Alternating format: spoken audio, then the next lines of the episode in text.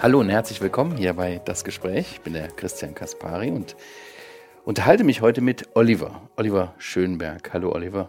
Hallo. Herzlich willkommen, schön, dass du da bist. Danke. Oliver, du bist als Evangelist bei der Barmer Zeltmission angestellt und da habe ich gleich mal zwei Fragen. Die erste ist, was muss ich mir da unter diesem Namen vorstellen, Barmer Zeltmission? Ja, das klingt wie die Ersatzkasse. Wenn ich das so erzähle, äh, mit, wenn ich mit Menschen spreche und erzähle von der Barmer Zeltmission, dann fangen sie erstmal an mit überlegen, hat das was mit der Ersatzkasse zu tun? Ach so, mit der Krankenkasse, Barmer Ersatzkasse. Ah, Richtig. Ja, okay. Mhm. Aber hat nichts damit zu tun. Barmer Zeltmission hat den Namen daher, weil es in Wuppertal-Barmen, diesem Stadtteil, gegründet worden ist. Vor vielen, vielen Jahren. Ich glaube, es war in den 50er Jahren wurde es dort gegründet. Da haben sich Brüder zusammengetan und sind mit dem Zelt durch Deutschland gereist und haben mit Menschen über Gott, über die Bibel, über Jesus Christus gesprochen und deswegen auch Barmer Zeltmission von dem Ursprungsort her. Ah, okay, okay. Und die Zeltmission, Zelt ist ein, ja, wir sind mit Zelten unterwegs. auch heute noch. Auch heute noch. noch mit Zelten unterwegs. Also mit einem Zelt sind wir unterwegs und laden da Menschen zu Veranstaltungen abends ein, aber auch am Tag mit Kindern oder andere Veranstaltungen, Frauenfrühstück und so weiter. Das machen wir mit diesem Zelt. Okay, okay. Kannst du, da komme ich zu der zweiten Frage, kannst du erzählen, was du so als Evangelist machst? Was muss ich mir darunter vorstellen? Also ein Evangelist ist jemand, der mit Menschen über Jesus Christus, über die Bibel und über Gott spricht und der ihnen erklärt, in welcher Beziehung der Mensch zu Gott eigentlich steht und wie schlimm die Situation von Menschen zu Gott eigentlich ist und wie der Mensch aus dieser schlimmen Situation, aus diesem Verhältnis, aus diesem Beziehungsbruch zwischen Gott und Menschen, wie er da wieder rauskommen kann, wie er wieder eine Beziehung zu Gott aufbauen kann mhm. durch Jesus Christus, durch seinen Tod kann der Mensch gerettet werden und eine Beziehung zu Gott wieder aufbauen. Und das macht der Evangelist. Und er tut es in einer guten Art und Weise, spricht er Menschen an oder verkündigt im Zelt, hält eine Predigt oder ist auf der Straße unterwegs, um genau diese Botschaft, diese rettende Botschaft den Menschen nahezubringen, um sie ins Nachdenken zu bringen, aber auch persönlich mit ihnen zu sprechen, um ihnen zu zeigen, wo wir stehen, wo Gott steht und wie wir eigentlich wieder zusammenkommen können. Gott okay. und der Mensch. Und wie war das bei dir, Oliver? war das ein Kindheitstraum von dir? Hast du das schon immer auf dem Herzen? Ich will Evangelist werden. Auf keinen Fall. Also ich hatte vor vielen Jahren nicht mal im Traum daran gedacht, jemals was mit dem christlichen Glauben zu tun, zu tun haben wollen. Wie, wie, wieso nicht? Also wie kam das? Ja, Christen waren für mich Leute, die Wasser predigen und Wein saufen. Oh. Also die reden und reden und reden, aber ihr Leben sieht doch ganz anders aus. Und der christliche Glaube war auch etwas, was für alte Leute gut ist, die kurz zum Sterben sind, die vielleicht noch einen Halt mal in ihrem Leben brauchen. So, das war so für mich das Bild eines des christlichen Glaubens. Und dazu kommt noch, Jesus war kein Deutscher und war ein Jude. Und meine damalige Situation war, dass ich viele Jahre in der rechten Szene zugebracht habe. Und daher, was hat ein Deutscher mit einem Juden zu schaffen? Nichts. Und deswegen war der christliche Glaube für mich einfach ein, ein No-Go. Das ging, ging gar nicht. Bis ich selbst in eine Situation gekommen bin, wo ich nach einem Halt in meinem Leben suchte, weil mein derzeitiger Halt einfach weggebrochen ist. Ich hatte die damalige Szene geliebt. Das war mein Ein und mein Alles, mein Halt, meine Freunde, und ich habe vieles oder alles für meine Freunde und für die Szene gemacht, mhm. weil das mein Halt war, das war mein Leben.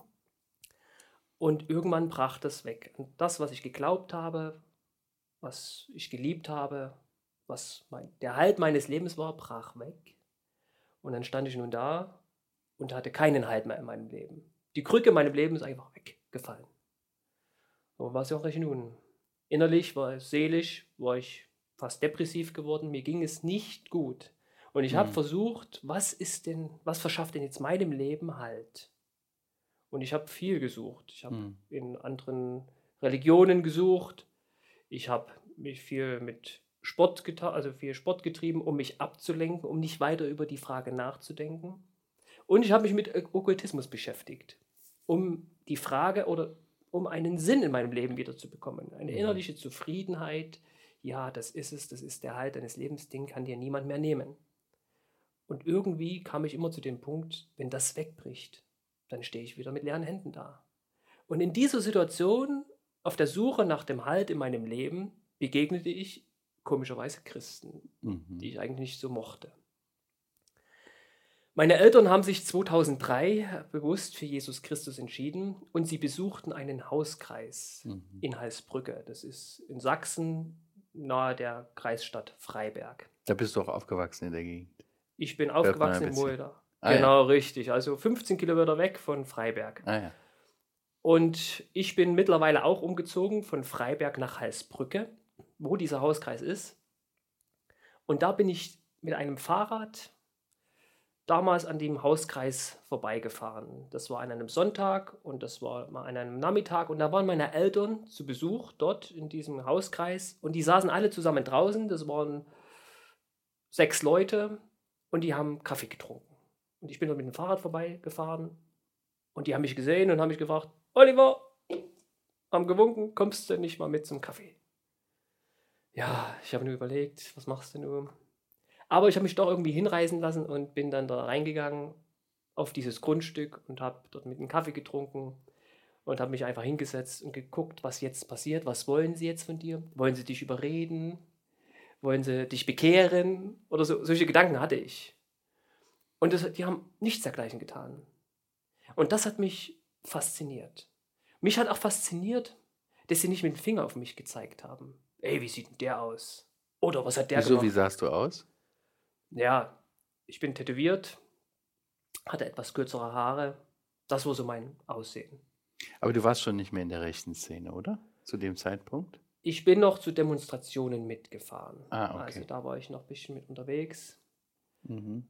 Und die Familie, die diesen Hauskreis leitete, kannte natürlich auch stückweise meine Vergangenheit, weil meine Eltern in diesen Hauskreis oder in diese kleine Hausgemeinde gegangen sind. Also die wussten schon ein bisschen Bescheid und die haben nicht mit dem Finger auf mich gezeigt. Die haben auch nicht gesagt, hey, du hast geklaut oder du saßt im Knast, sondern die haben sich gefreut, dass ich eigentlich da war. Und das hat dich imponiert, wie sie mit dir umgegangen sind. Ja, so. die haben mich, mhm. die haben mich angenommen, so wie ich war, so wie ich aussah. Und auch das, was ich dachte. Ich dachte, die sind alle verrückt. was wollen die alle von, was wollen die von mir? Und die wussten, dass ich vom christlichen Glauben nichts hielt, dass ich von Jesus Christus nichts hielt oder von Gott nichts hielt. Das wussten die und die wussten, dass ich sie für bescheuert halte, weil sie gebetet haben und so weiter. Das wussten sie, aber sie haben es trotzdem getan, tatsächlich. Sie haben gebetet und sie haben gesungen. Und das hat mich interessiert und fasziniert. Mensch, die Leute, die meinen es doch wirklich ernst. Christen, Wasser predigen, Wein saufen, die haben sich wirklich ausgestreckt oder die haben versucht, durch ihr Leben Gott zu gefallen. Mhm. Gott zu loben durch ihr Singen und auch anzubeten. Und sie haben sich nicht geschämt, dass ich da war und ihnen zugeguckt habe, auch wenn sie gewusst haben, ich halte sie für bescheuert oder ich habe damit nichts zu tun. Sie haben mich quasi mit eingeladen an dieser Atmosphäre, in der sie sich befanden, um Gott zu loben und anzubeten, haben sie mich eingeladen, daran teilzunehmen. Und das war für mich ansprechend. Mhm. Wie ging es dann weiter? Also jetzt bis zum Evangelisten? Oh, in, Kur in, Kurzform. Das ist noch ein langer Weg, aber tatsächlich, ich mache es in Kurzform. Ich habe mich dann einladen lassen äh, zum Gottesdienst, bin dann auch gekommen und habe immer mehr gehört, was Gott, wer Gott ist und was Gott für mich getan hat. Und in welcher Schuld ich mich befinde. Und über Schuld braucht man nicht so viel reden, jeder weiß, dass er in irgendeiner Art und Weise Schuld hat. Schuld gegenüber seinen Nachbarn, seines Freundeskreises, seiner Ehefrau und so weiter. Wir haben alle Schuld und wir haben Schuld auch vor Gott, weil wir auch, sein, weil wir auch schuldig geworden sind an seinen Geschöpfen, an unseren Nachbarn oder Freunden oder was auch immer, haben wir Schuld vor Gott. Und das wurde mir bewusst. Ich wusste, was Schuld ist. Ich habe auch viele Menschen wehgetan und gestohlen und so weiter. Ich wusste, was Schuld ist. Wo gehe ich nur hin mit dieser Schuld? Die hat dich richtig bedrückt und ja. Du suchtest nach einem Weg, die loszuwerden. Richtig. Es war wie so eine Last, die mich niederdrückte. Mir wurde die Schuld, die ich damaligen Leuten, ich habe die verletzt, die mich eigentlich liebten. die habe ich verletzt. Und das war mir klar. Ich habe mhm. Schuld gehabt. Aber was mache ich jetzt damit? Man ist natürlich auch zu stolz, sich einfach so zu entschuldigen. Und was vor vielen Jahren gewesen ist, holt man nicht wieder raus. Das lässt man in der Kiste, weil niemand drüber redet. Man will ja auch sein Gesicht ein bisschen bewahren. Man will sich auch ein bisschen bedecken. Und dann saß ich dort in dem Gottesdienst und dann wurde mir von jemandem erzählt, der trotz der Sache, die ich gemacht habe, trotz dass ich im Gefängnis war, trotz dass ich gestohlen habe und Menschen wehgetan habe, dass es jemanden gibt, dem ich nicht egal bin. Der für mich auf diese Erde kam, der sein himmlisches Reich verließ, für mich auf diese Erde kam, damit ich meine Schuld loswerden kann und damit ich wieder eine vernünftige, eine gute Beziehung zu Gott haben kann und dass ich weiß, hier nimmt mich jemand an, so wie ich bin und hier liebt mich jemand. Liebe, nach der ich mich viele Jahre gesehnt habe, die ich mir wünschte, auch von Kindesalter her schon, nach denen ich mich gesehnt habe, die ich nicht so bekommen habe und die mir dort jemand angeboten hat. Eine Liebe, die mir niemand mehr nehmen kann. Und das brach mir das Herz. Jemand liebt mich, egal wie ich aussehe, was ich gemacht habe. Später war dann eine größere christliche Veranstaltung, ich nenne es mal Evangelisation, von Beruf her, was ich vor uns schon geschildert habe, als Evangelist. Und da war ich dort gewesen. Und dann habe ich an dem 8.8.2009 um 15 Uhr ein Gespräch mit dem Prediger vereinbart und mit ihm gesprochen. Und mit ihm über genau das Thema gesprochen, was mich belastete, was mich zu dem gemacht hat, was ich eigentlich was ich war. Ein kaputter Mensch war ich. Was hat mich kaputt gemacht? Und das habe ich das ausgesprochen, habe mit ihm geredet und er sagte zu mir, Oliver, wenn du eine Chance hättest, dein Leben neu zu gestalten, würdest du das nutzen? Würdest du die Chance nutzen? Ja, ja die Leute aus dem Hauskreis, die junge oder die Familie, in ihrem Leben hat auch Gott gewirkt und ihr Leben komplett verändert. Und als ich die Geschichten gehört habe, wie Gott ihr Leben verändert hat, dachte ich, wenn Gott wirklich ihr Leben verändern kann, dann kann er doch auch mein kaputtes Leben auch verändern. Dann habe ich ja gesagt. Und dann haben wir zusammen niedergekniet und gebetet. Dann habe ich vor Gott das erste Mal alles ausgekippt. Ganze Sachen, viele Dinge, die mir bewusst wurden. Und habe ihm, also habe ihm um habe ihm Vergebung gebeten. Dass er mir das, was ich gemacht habe, vergibt. Und mit dem Amen wusste ich, meine Schuld ist vergeben. Das, was ich gemacht habe, ist vergeben.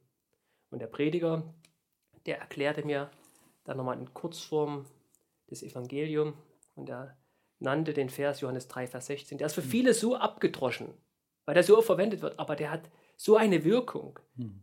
Mir wurde klar, ja, mir wurde meine Schuld vergeben. Gott wurde für mich Mensch, um mir die Schuld wegzunehmen und auch mich anzunehmen, so wie ich war.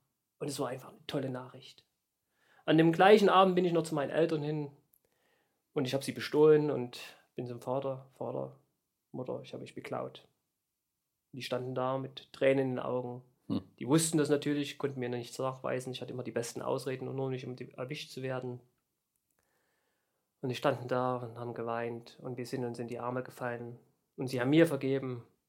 Jesus Christus hat mir vergeben, er hat meinen Eltern vergeben und wir konnten einfach einander vergeben. Und der Prediger, mit dem ich zusammen gebetet habe und mein Leben Jesus Christus anvertraut habe, der hat zu mir gesagt, Oliver, so einer wie du gehört auf eine Bibelschule und so einer wie du verkündigt mal das Evangelium. Tatsächlich ist passiert. Ich besuchte dann 2011 eine freie theologische Fachschule, die in Breckerfeld, das Bibelcenter. Und die Bibelschule besuchte ich drei Jahre bis 2014. Und ab 2014 bin ich im missionarischen Dienst unterwegs gewesen, erst in einem anderen Missionswerk und seit 2015 bei der Barmer Zeltmission und dort mache ich genau das, was, was mich gerettet hat, was meine Schuld weggenommen hat, was mich angenommen hat, so wie ich war, Jesus Christus. Und das gebe ich weiter und lade andere Menschen ein, das Gleiche zu erfahren, was ich erfahren habe oder was ich erlebt habe.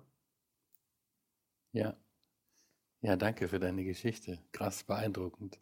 Ja, wen das interessiert, wir haben äh, deine Geschichte auch gefilmt. Also wir haben dich gefilmt, wie du erzählt hast, deine ganze Geschichte.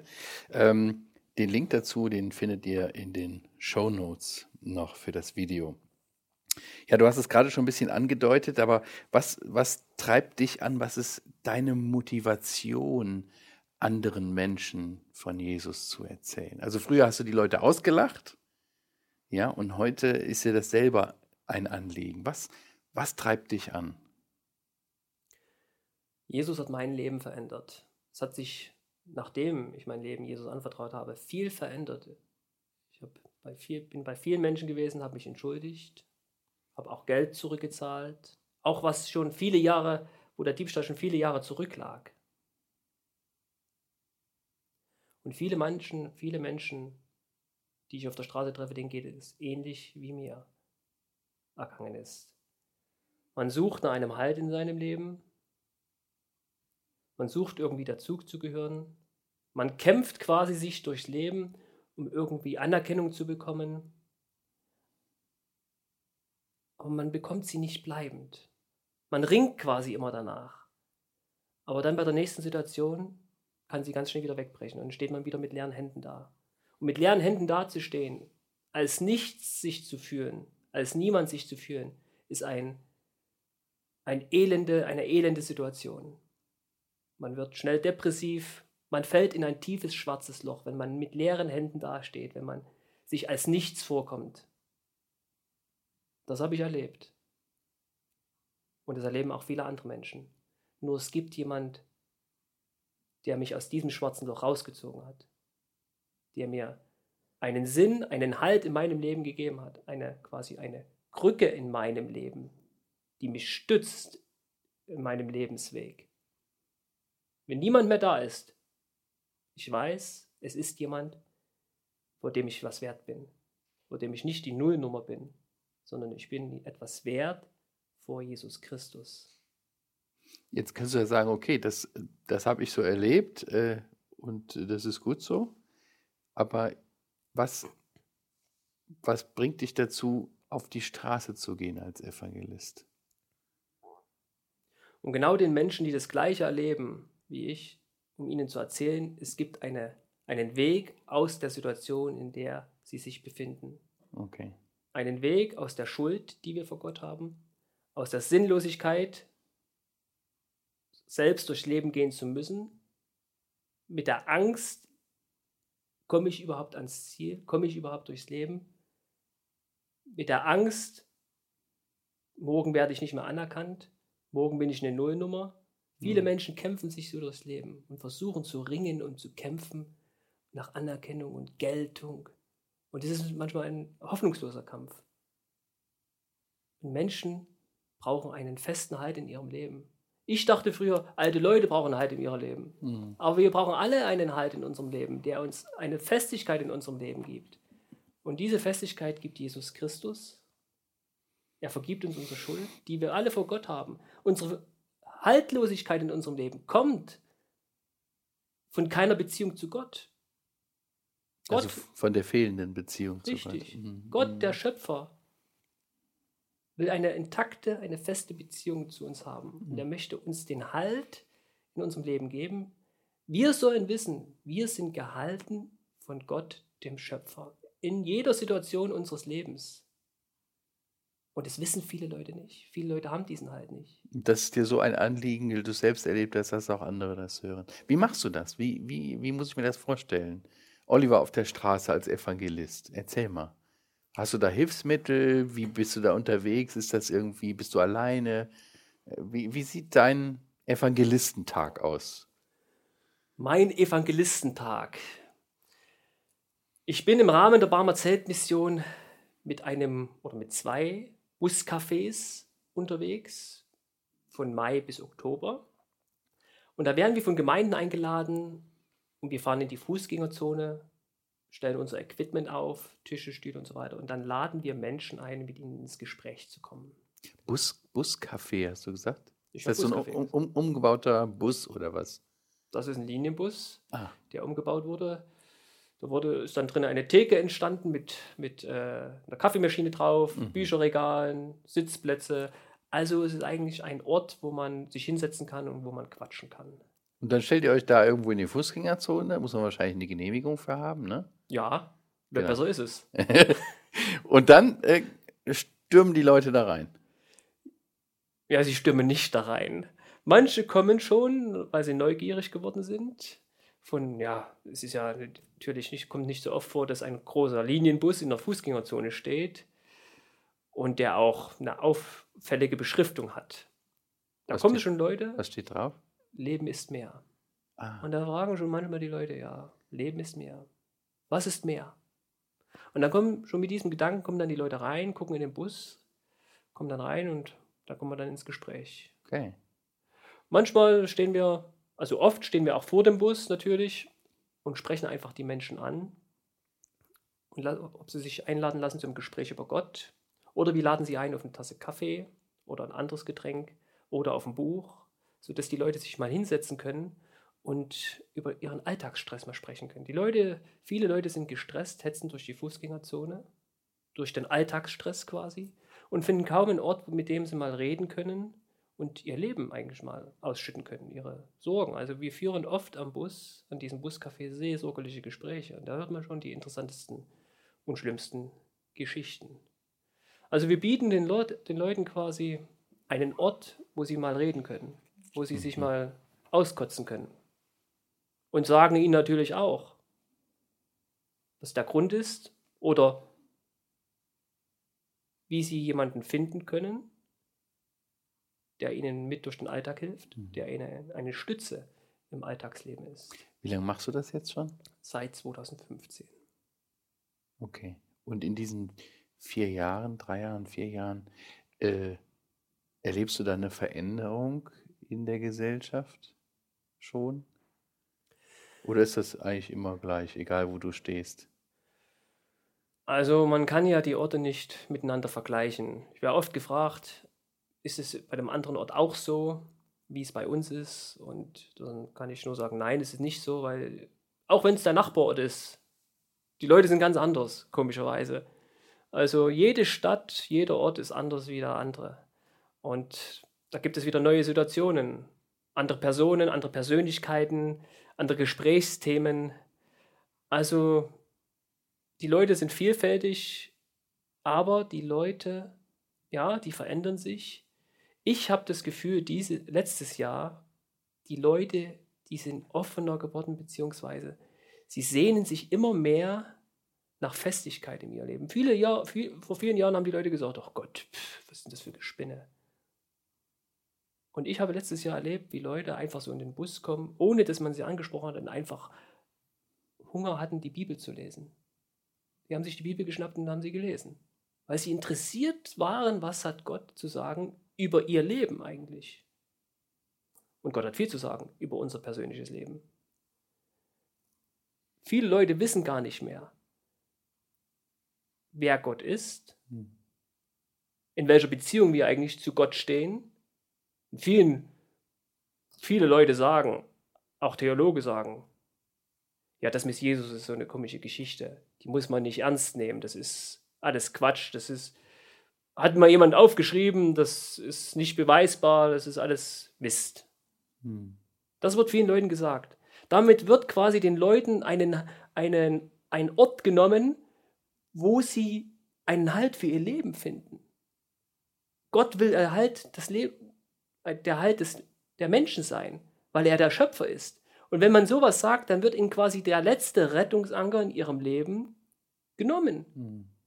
Dann bleibt ihnen nichts anderes übrig, als selbst sich durchs Leben zu kämpfen, ohne zu wissen, wo sie die Ewigkeit verbringen werden.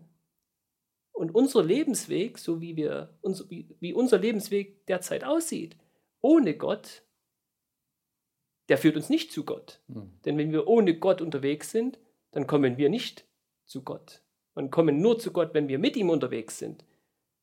Wenn wir mit Jesus Christus unterwegs sind, dann kommen wir zu ihm. Mhm. Und die Leute wissen das nicht mehr, weil es auch niemand, weil es auch niemand sagt. Und wir sagen das den Leuten. Merkst du einen Unterschied da zwischen Ost und West und Nord und Süd, je nachdem, wo du in Deutschland mit dem bunten Bus stehst? Ja, ich höre oft, die sagen, also dass Menschen sagen, ja, der Boden im Osten ist ziemlich hart. Was meint man damit?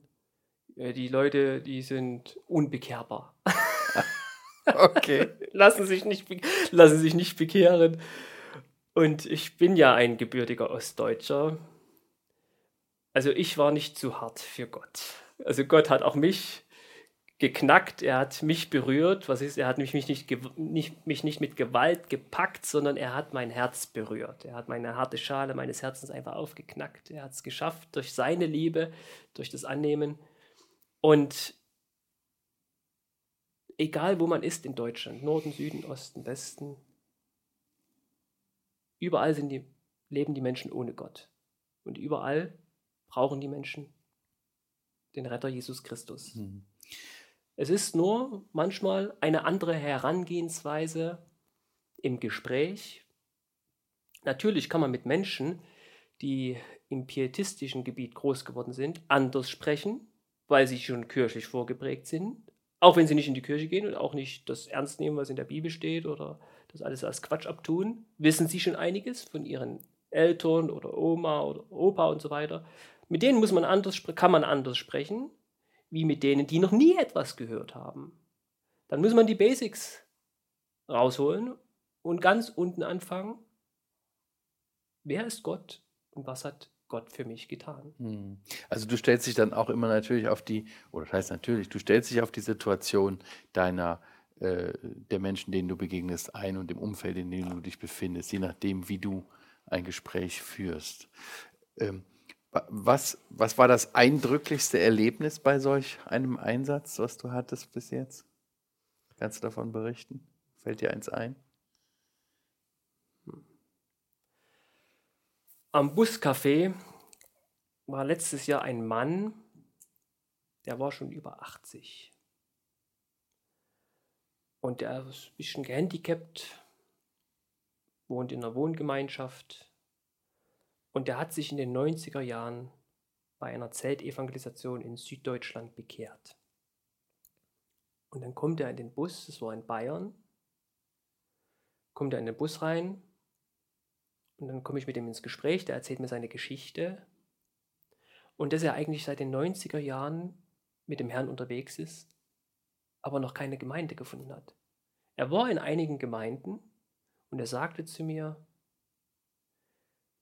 in den Gemeinden, wo ich gewesen bin, oder in den Kirchen, wo ich gewesen bin, wurde das Wort Gottes nicht mehr so gelesen. Da wurde über viel gesprochen, aber nicht mehr über die Bibel. Und da bin ich nicht mehr hingegangen, hat er gesagt. Und dann erzählte ich weiter von, von Jesus Christus und von unserer Arbeit mit dem Bus und stellte ihm andere Geschwister vor, die am Bus mitarbeiteten. Und dann stand er da mit Tränen in den Augen und sagte zu mir, Gott hat mir jetzt eine Gemeinde gegeben. 1990 bekehrt. Und letztes Jahr hat er Geschwister kennengelernt, die die Bibel studieren und lesen. Das war eindrücklich. So viele Jahre. Ich habe gefragt, wie hast du überlebt? Geistlich. Ich habe die Losung gelesen und die Bibel gelesen. So hat er überlebt. Das war hm. für mich schon ansprechend. Das war beeindruckend, beeindruckend ja. Mhm. Wenn du so auf der Straße bist, Oliver, mit Menschen sprichst über diesen Halt, den du erfahren hast und erfährst im Leben, wie muss ich mir das vorstellen, wie du jemand ganz praktisch dahin führst? Also auch äh, jetzt wirklich zum Glauben an Jesus Christus führst. Kommt sowas vor, dass man wirklich bis zu diesem Schritt kommt, wo jemand sagt, ja, ich möchte gerne glauben? Ich will mich diesem Jesus anvertrauen. Das ist schon am Bus vorgekommen, dass Menschen nach dem Gespräch gesagt haben, ja, ich möchte diesem Jesus nachfolgen. Ich möchte mein Leben ihm anvertrauen. Okay, wie führst du jemanden dahin, dass er dahin kommt?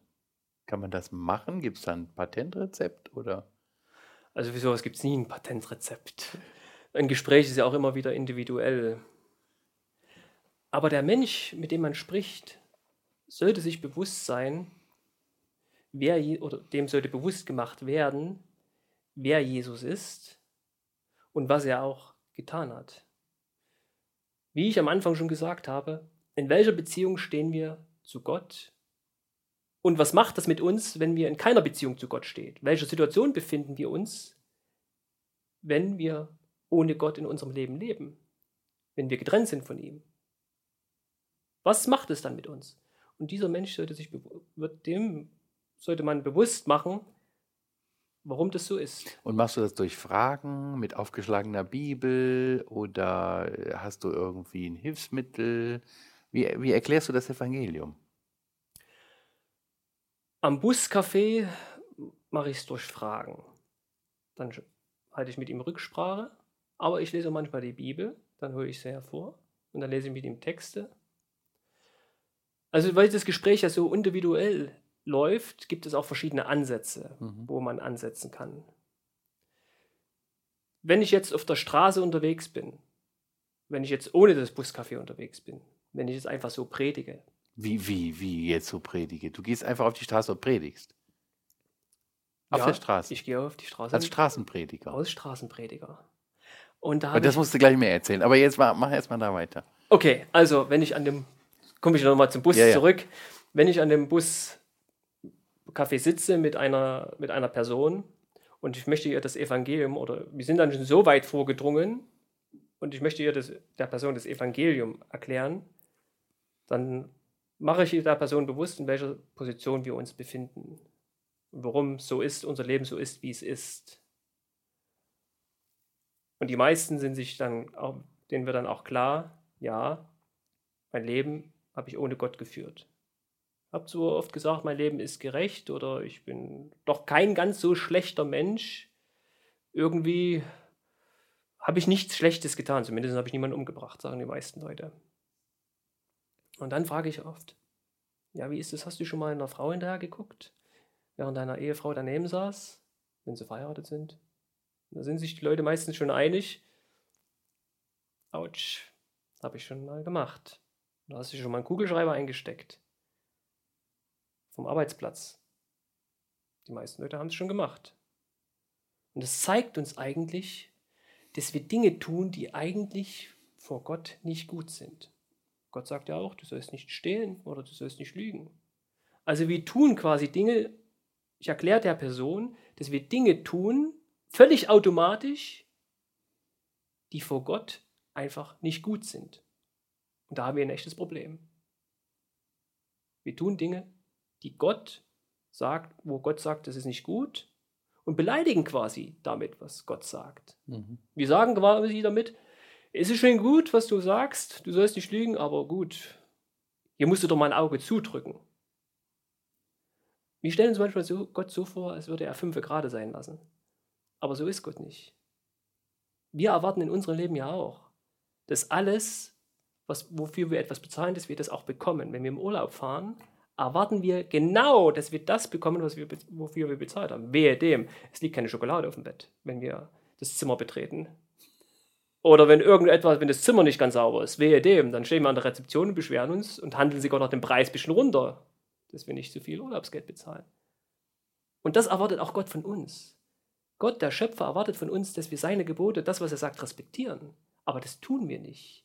Und das tun wir ja schon von unserem Wesen her nicht. Das steckt so tief in uns drin. Heute sagt ja keiner, ja, Lügen ist schlecht. Jeder hat irgendwo mal eine Blutlüge aus der Tasche gezogen. Und dann merken wir, dass es in uns drin steckt. Mhm. Und wir das völlig automatisch tun. Also völlig automatisch beleidigen wir Gott, wo er sagt, das ist nicht gut, uns ist es egal. Mhm.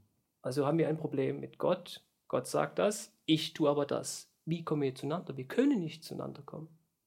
Wir sind einfach auseinander. Und dann erzähle ich, mit Gott haben wir nichts zu schaffen, aber Gott sucht uns. Und Gott kommt zu uns. Wir können nicht zu Gott kommen, weil uns egal ist, was er sagt. Aber Gott kommt zu uns, um sich uns persönlich vorzustellen, um uns zu zeigen, ich bin ihm nicht egal. Hm. Er kommt zu uns in unser Leben, stellt sich uns selbst vor. Die Frage ist, wie lernt man am besten jemanden kennen? Durch Briefe, aber auch durch persönliches Erscheinen durch persönliches Vorstellen. Ich sitze ja nur bei dir, Christian. Du lernst mich ja auch persönlich kennen. Es wäre was anderes, wie wenn ich dir nur Briefe schreiben würde. Stimmt.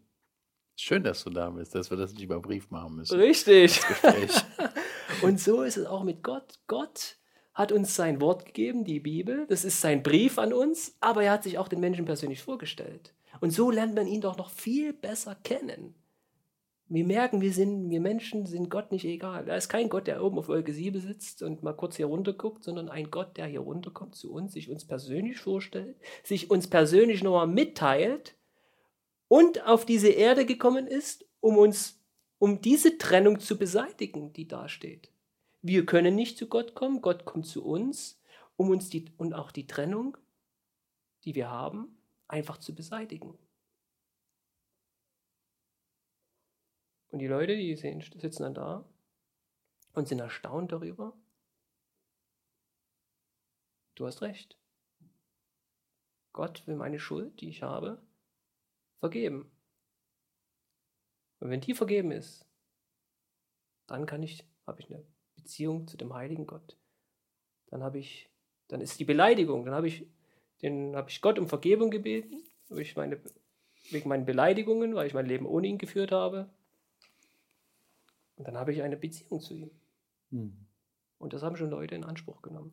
Schön. Und wie geht es äh, danach weiter? Also du führst Menschen dahin, oder zumindest sind sie interessiert, manche mehr, manche weniger, manche ganz weit, dass sie sogar wirklich äh, vor eine Entscheidung gestellt werden oder eine Entscheidung treffen. Äh, aber wie geht es danach weiter? Ja, mit dem Bus Café fahren fahre ich ja meistens dann wieder an einen anderen Ort. Also die Menschen bleiben zurück. Ich fahre weiter. Aber wir sind ja nicht alleine mit dem Buscafé unterwegs, sondern wir sind mit Geschwistern aus Gemeinden zusammen an diesem Buscafé. Und den Geschwistern vertrauen wir dann die Person an. Wir vermitteln dann quasi die Kontakte zu den Geschwistern, zu den Gemeinden und laden sie dann ein, sich da dahin zu wenden oder dass sie sich zusammensetzen, schon einige Sachen besprechen. Mhm. Also so geht es dann weiter. Manche Gemeinden bieten danach nach so einem Einsatz einen Bibelkurs an und da werden dann auch die Leute, die Menschen dann eingeladen, mit denen wir gesprochen haben, die Interesse haben. Richtig. Schön. Damit das nicht so wie mit dem 80-jährigen Mann geht, ja? Ja, richtig. ja. Ja, Oliver, vielen Dank bis hierhin erstmal. Ähm, da machen wir jetzt einen Break. In der nächsten Podcast-Folge geht es dann weiter mit dir und deiner Geschichte. Aber vor allen Dingen werden wir da drüber sprechen, wie du das ganz praktisch machst und was du uns für Tipps und Anregungen geben kannst aus deiner Erfahrung, aus deinem praktischen Dienst, wenn es darum geht, Menschen das Evangelium zu sagen, mit Menschen ins Gespräch zu kommen. Also erstmal danke bis hierhin. Ciao. Ciao.